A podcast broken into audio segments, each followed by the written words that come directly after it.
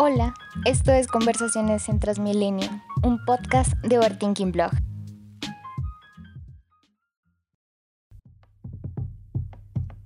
Aló, aló, fuerzas revolucionarias izquierdistas de Colombia. Aló, aló, fuerzas revolucionarias izquierdistas de Colombia.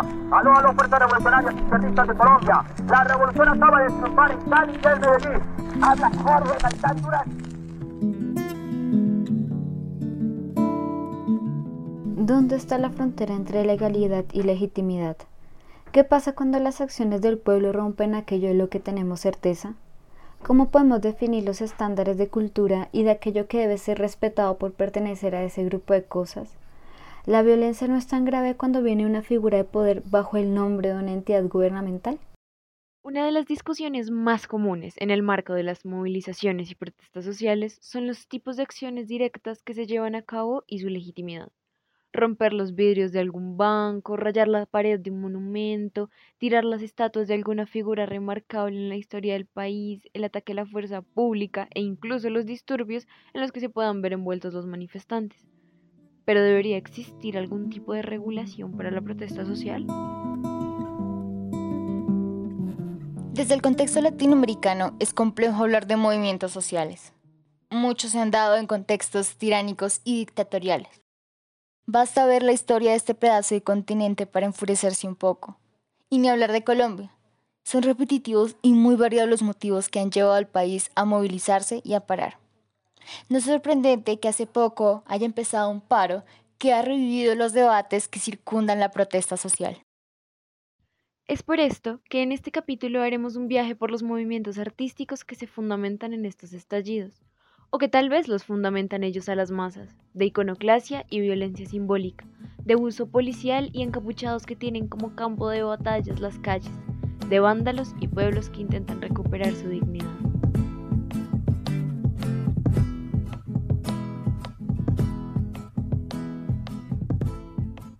Mm, para entrar en la discusión de a pocos y poniéndonos un poco ñoñas, hablemos de los conceptos de iconoclasia y violencia simbólica. ¿Cómo es que aplican en estos casos?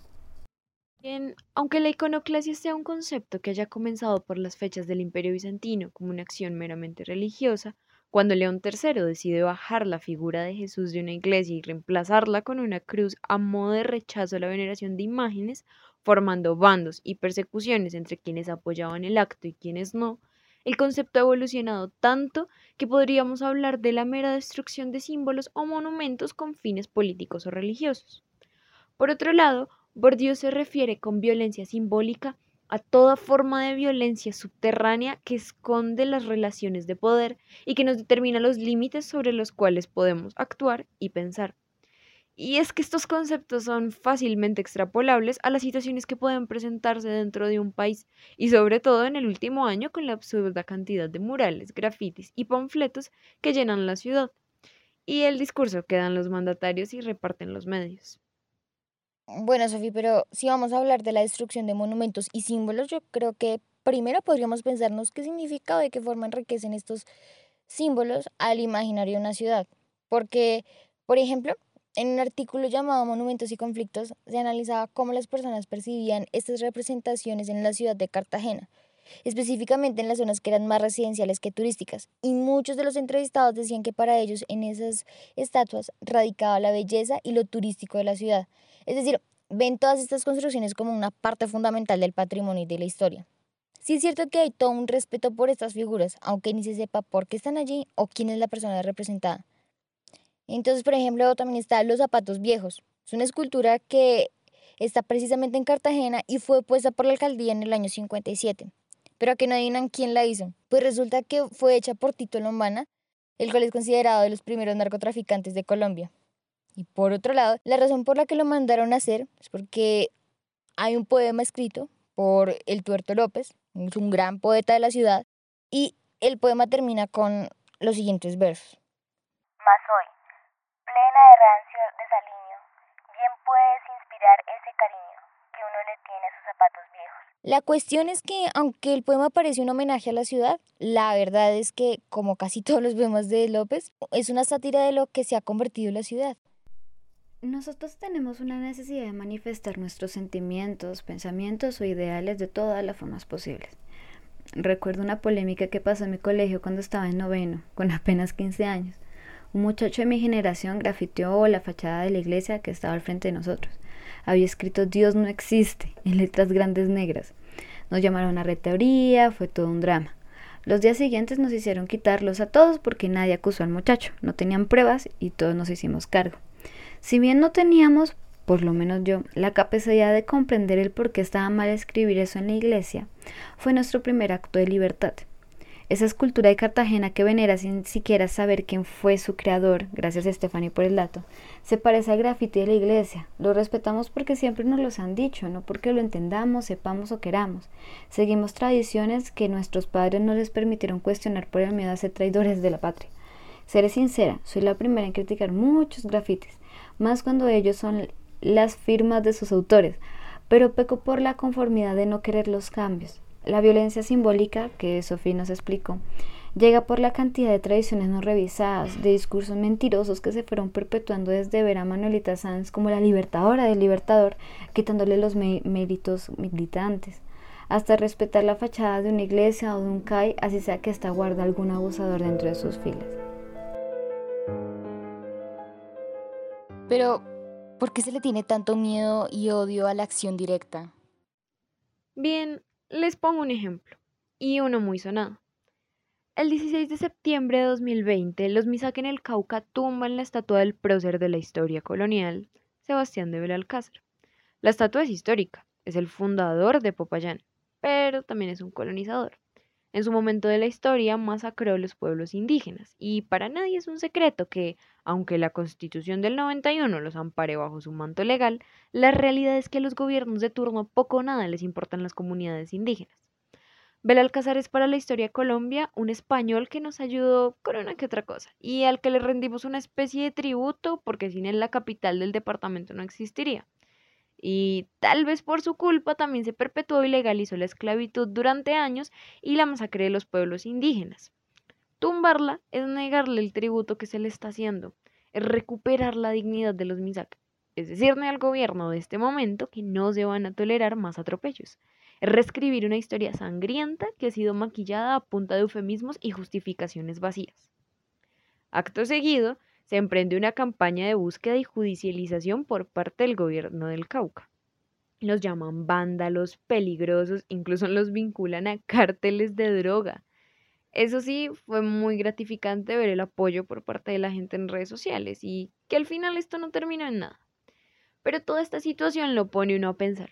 ¿No es esto violencia simbólica? Los monumentos representan cosas, en este caso un pasado violento. ¿No se le estaría pidiendo a los indígenas misa que agradezcan al verdugo y piensen bajo los estándares más convenientes para aquellos que ejercen ese poder? Esto es muy similar a lo que ocurre cada vez que hay manifestaciones, que si las feministas rayaron la estatua de Policarpa con consignas porque nuevamente nos negaron el derecho al aborto, que si rompieron los vidrios de una institución que roba con préstamos universitarios como excusa, que llenaron de grafitis y murales el lugar donde la policía asesinó a un muchacho en medio de una manifestación, o que rayaron los buses del sistema de transporte masivo que tiene tarifas altísimas y un servicio nefasto. Todas son expresiones de descontento máximo contra aquello que simboliza el poder y la opresión, a diferencia del vandalismo, que no tiene una razón de ser. Mira que con esto que cuentas, me recuerda una entrevista que vi y leí por ahí en la BS cuando estaba en lo más caliente la situación en Estados Unidos. Resulta que la gente empezó a rayar y a tumbar las estatuas de un montón de personajes importantes para la historia de ese país, pero que habían sido esclavistas. Entonces, obviamente, la gente se escandalizó. Que cómo era posible que quisieran tumbar a George Washington. En fin, los blanquitos llorando por seres inanimados. Entonces en la entrevista le preguntaban a David Blight, un historiador mega importante que ganó un premio Pulitzer y todo, le preguntaron qué, opinaba él de las acciones que estaban tomando las personas con estas representaciones. A lo que básicamente decía que uno puede derribar los monumentos que quiera, pero que eso no va a cambiar la historia. Entonces parece que el señor también es experto en lo hoy. Porque, a ver, claro, claro que no va a cambiar lo que ya pasó. Tal vez él se refería a que nuestra generación tiende a cancelar lo que no le gusta, pero es claro que con la destrucción de monumentos no se piensa cambiar la historia, es más un grito de protesta por aquella historia oficial que resalta a unos pocos e invisibiliza a la mayoría y asimismo omite hechos o datos que no parecen relevantes o que para entonces no eran problemáticos, pero que ahora lo son totalmente. Yo pienso que al destruir la estatua del tal famoso George Washington, el estadounidense no está borrando la historia o pidiendo que lo hagan, sino que está problematizando el cómo se ha contado la historia. Y creo que es lo mismo que pasa con lo que tú estabas contando. El hecho que los Misak hayan tumbado la estatua de Sebastián de Belarcázar no quiere decir que ahora vamos a borrarlo y la historia, sino que vamos a, mirarlo desde, desde un punto más crítico. Desde, bueno, ¿qué significa que un esclavista haya fundado a esta ciudad y que nosotros tengamos todavía una representación de esta persona? Lo que dice Sofía Estefa me recuerda a los nadaístas que mandó la María de Jorge Isaac porque el pasado pesaba tanto que solo el fuego podía regenerarlo. También me acuerdo de algunos intelectuales criticándolos porque así no se hacían las cosas. Y yo me pregunto, ¿acaso la literatura nos inspira en los hechos llamados vandálicos y de la violencia simbólica? Unos ejemplos. Los Miserables de Víctor Hugo alaba la Revolución Francesa. Cien años de soledad recordó con lujos de detalles la masacre de las bananeras. Y siendo más tradicional, la Iliada de Homero es la pura imagen de la guerra de Troya. Para la literatura y las artes en general, los movimientos revolucionarios de destrucción e injusticia son pilares fundamentales. ¿Quién no ha sentido fuerza cuando escucha a las feministas gritando a favor del aborto? ¿Quién no ha sentido la necesidad de escribir cuando en el paro del 21 de noviembre las multitudes marchaban? Bien decía Rosario Castellanos en su tesis sobre cultura femenina, el acto estético se complace menos en la idea abstracta que en la imagen concreta de las cosas y no hay nada más concreto que una estatua siendo despedazada. Pero pongámonos más íntimas. ¿Y nuestro cuerpo? Mon Laferte mostró hace ya tiempo los pechos desnudos con, eh, con la frase en Chile torturan, matan y violan. Algo así. Y las burlas, los memes, las críticas nos hicieron esperar, que era una mostrona, que así no es, que lo femenino es sagrado y no se puede rayar. Según la historia, el cuerpo de la mujer que puede quedar embarazada ha sido cápsula de belleza absoluta que crea los nuevos individuos. Somos el templo de la humanidad, mejor dicho. Entonces, ¿acaso la polémica por profanar nuestro cuerpo voluntariamente con desnudos o con tatuajes o con frases no nos evoca una resistencia a esa violencia simbólica? Este tema de cómo volvemos el cuerpo un instrumento y un símbolo de lucha me parece supremamente interesante. Creo que muchos de los que hemos estado en alguna manifestación que se pone un poco o muy violenta nos hemos sentido un tanto protegidos del ESMAD cuando empiezan a salir las personas que portan capucha y bicarbonato, o el sentimiento de sororidad que causan las mujeres pintadas y desnudas en las movilizaciones feministas. Los performances que expresan de un modo u otro los sentires de la lucha nos acercan como grupo. Y me atrevo a decir que incluso un acto tan pequeño como el de encontrar la identidad propia y rebelarse contra los valores tradicionales al hacerse un arete de más o tatuarse una flor en el brazo, es revolucionar desde el pequeño espectro que son nuestras vidas. Formar nuevas estéticas y nuevas expresiones culturales, el decirle no a aquellas prácticas y modos de vida que nuestros padres y abuelos consintieron, tal vez sea un pequeño mineral en el inmenso monolito que es resistir contra la opresión estatal. Justo esas pequeñas revoluciones son, para mí, una ruptura con cualquier tipo de opresión cotidiana, desde ponerse un tatuaje que profana el cuerpo hasta decidir no reírse del chiste machista que se escucha en las fiestas familiares. No cambiaremos el mundo con aquellas acciones, pero sí vamos a incomodar los discursos tradicionales de odio, rencor y opresión. Siendo sincera, me cuesta la vida involucrarme en grandes marchas o alzar la voz en un paro. El temor de ser perjudicada de cualquier manera me obliga a quedarme en mi cama llorando. Siempre he creído que para estar en la primera línea debes nacer con un espíritu guerrero que no fallezca tan rápido. Yo no puedo ser así. Entonces me jode muchísimo, porque siento que estoy fallando a la revolución. Por eso me refugio tanto en actos pequeños, desde mi contenido en redes sociales hasta alguna que otra pelea con mi grupo cercano. No, no podré ir desnuda en la calle porque todavía no he podido reconstruir la intimidad en mi cuerpo, pero las admiro, comparto y sufro desde el encierro de mi cuarto. Tibia me llaman muchos, me han llamado muchos y lo acepto plenamente. Entonces, ¿cuáles son los límites legítimos corporales, sociales y simbólicos que podemos alcanzar cuando se nos está pisoteando? Creo que la mejor manera de resumir todo lo que hemos discutido hoy es con lo que sucedió el 8 y 9 de septiembre de 2020. Javier Ordóñez es torturado y asesinado dentro de un CAI en Bogotá. Lastimosamente no es algo nuevo, así que se convocan múltiples plantones en la mayoría de CAIs de la ciudad. ¿Y cómo respondió la policía?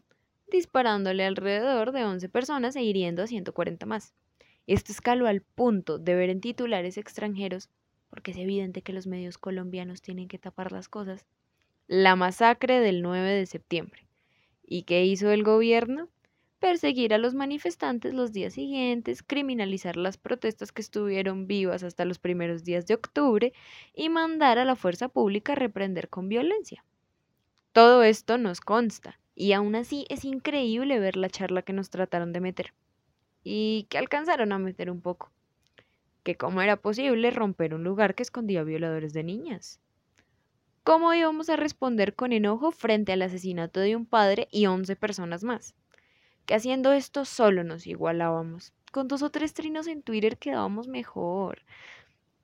Era absurdo que el dinero que pagábamos en impuestos se fuera a reparar lo que una bola de desadaptados rompieron. Pero ¿qué de similar tiene romper los vidrios de un CAI cuando el discurso de las manzanas podridas se ha convertido en un problema sistemático? Esta discusión no es económica, es de dignidad y de normalización. No he visto mucho problema con los pagos extra que se fueron de nuestro bolsillo, entre comillas, a la ruta del sol, o a la cantidad de dinero invertido en elefantes blancos en el país. Y aún así duele más la pared rayada que el compañero que no volvió.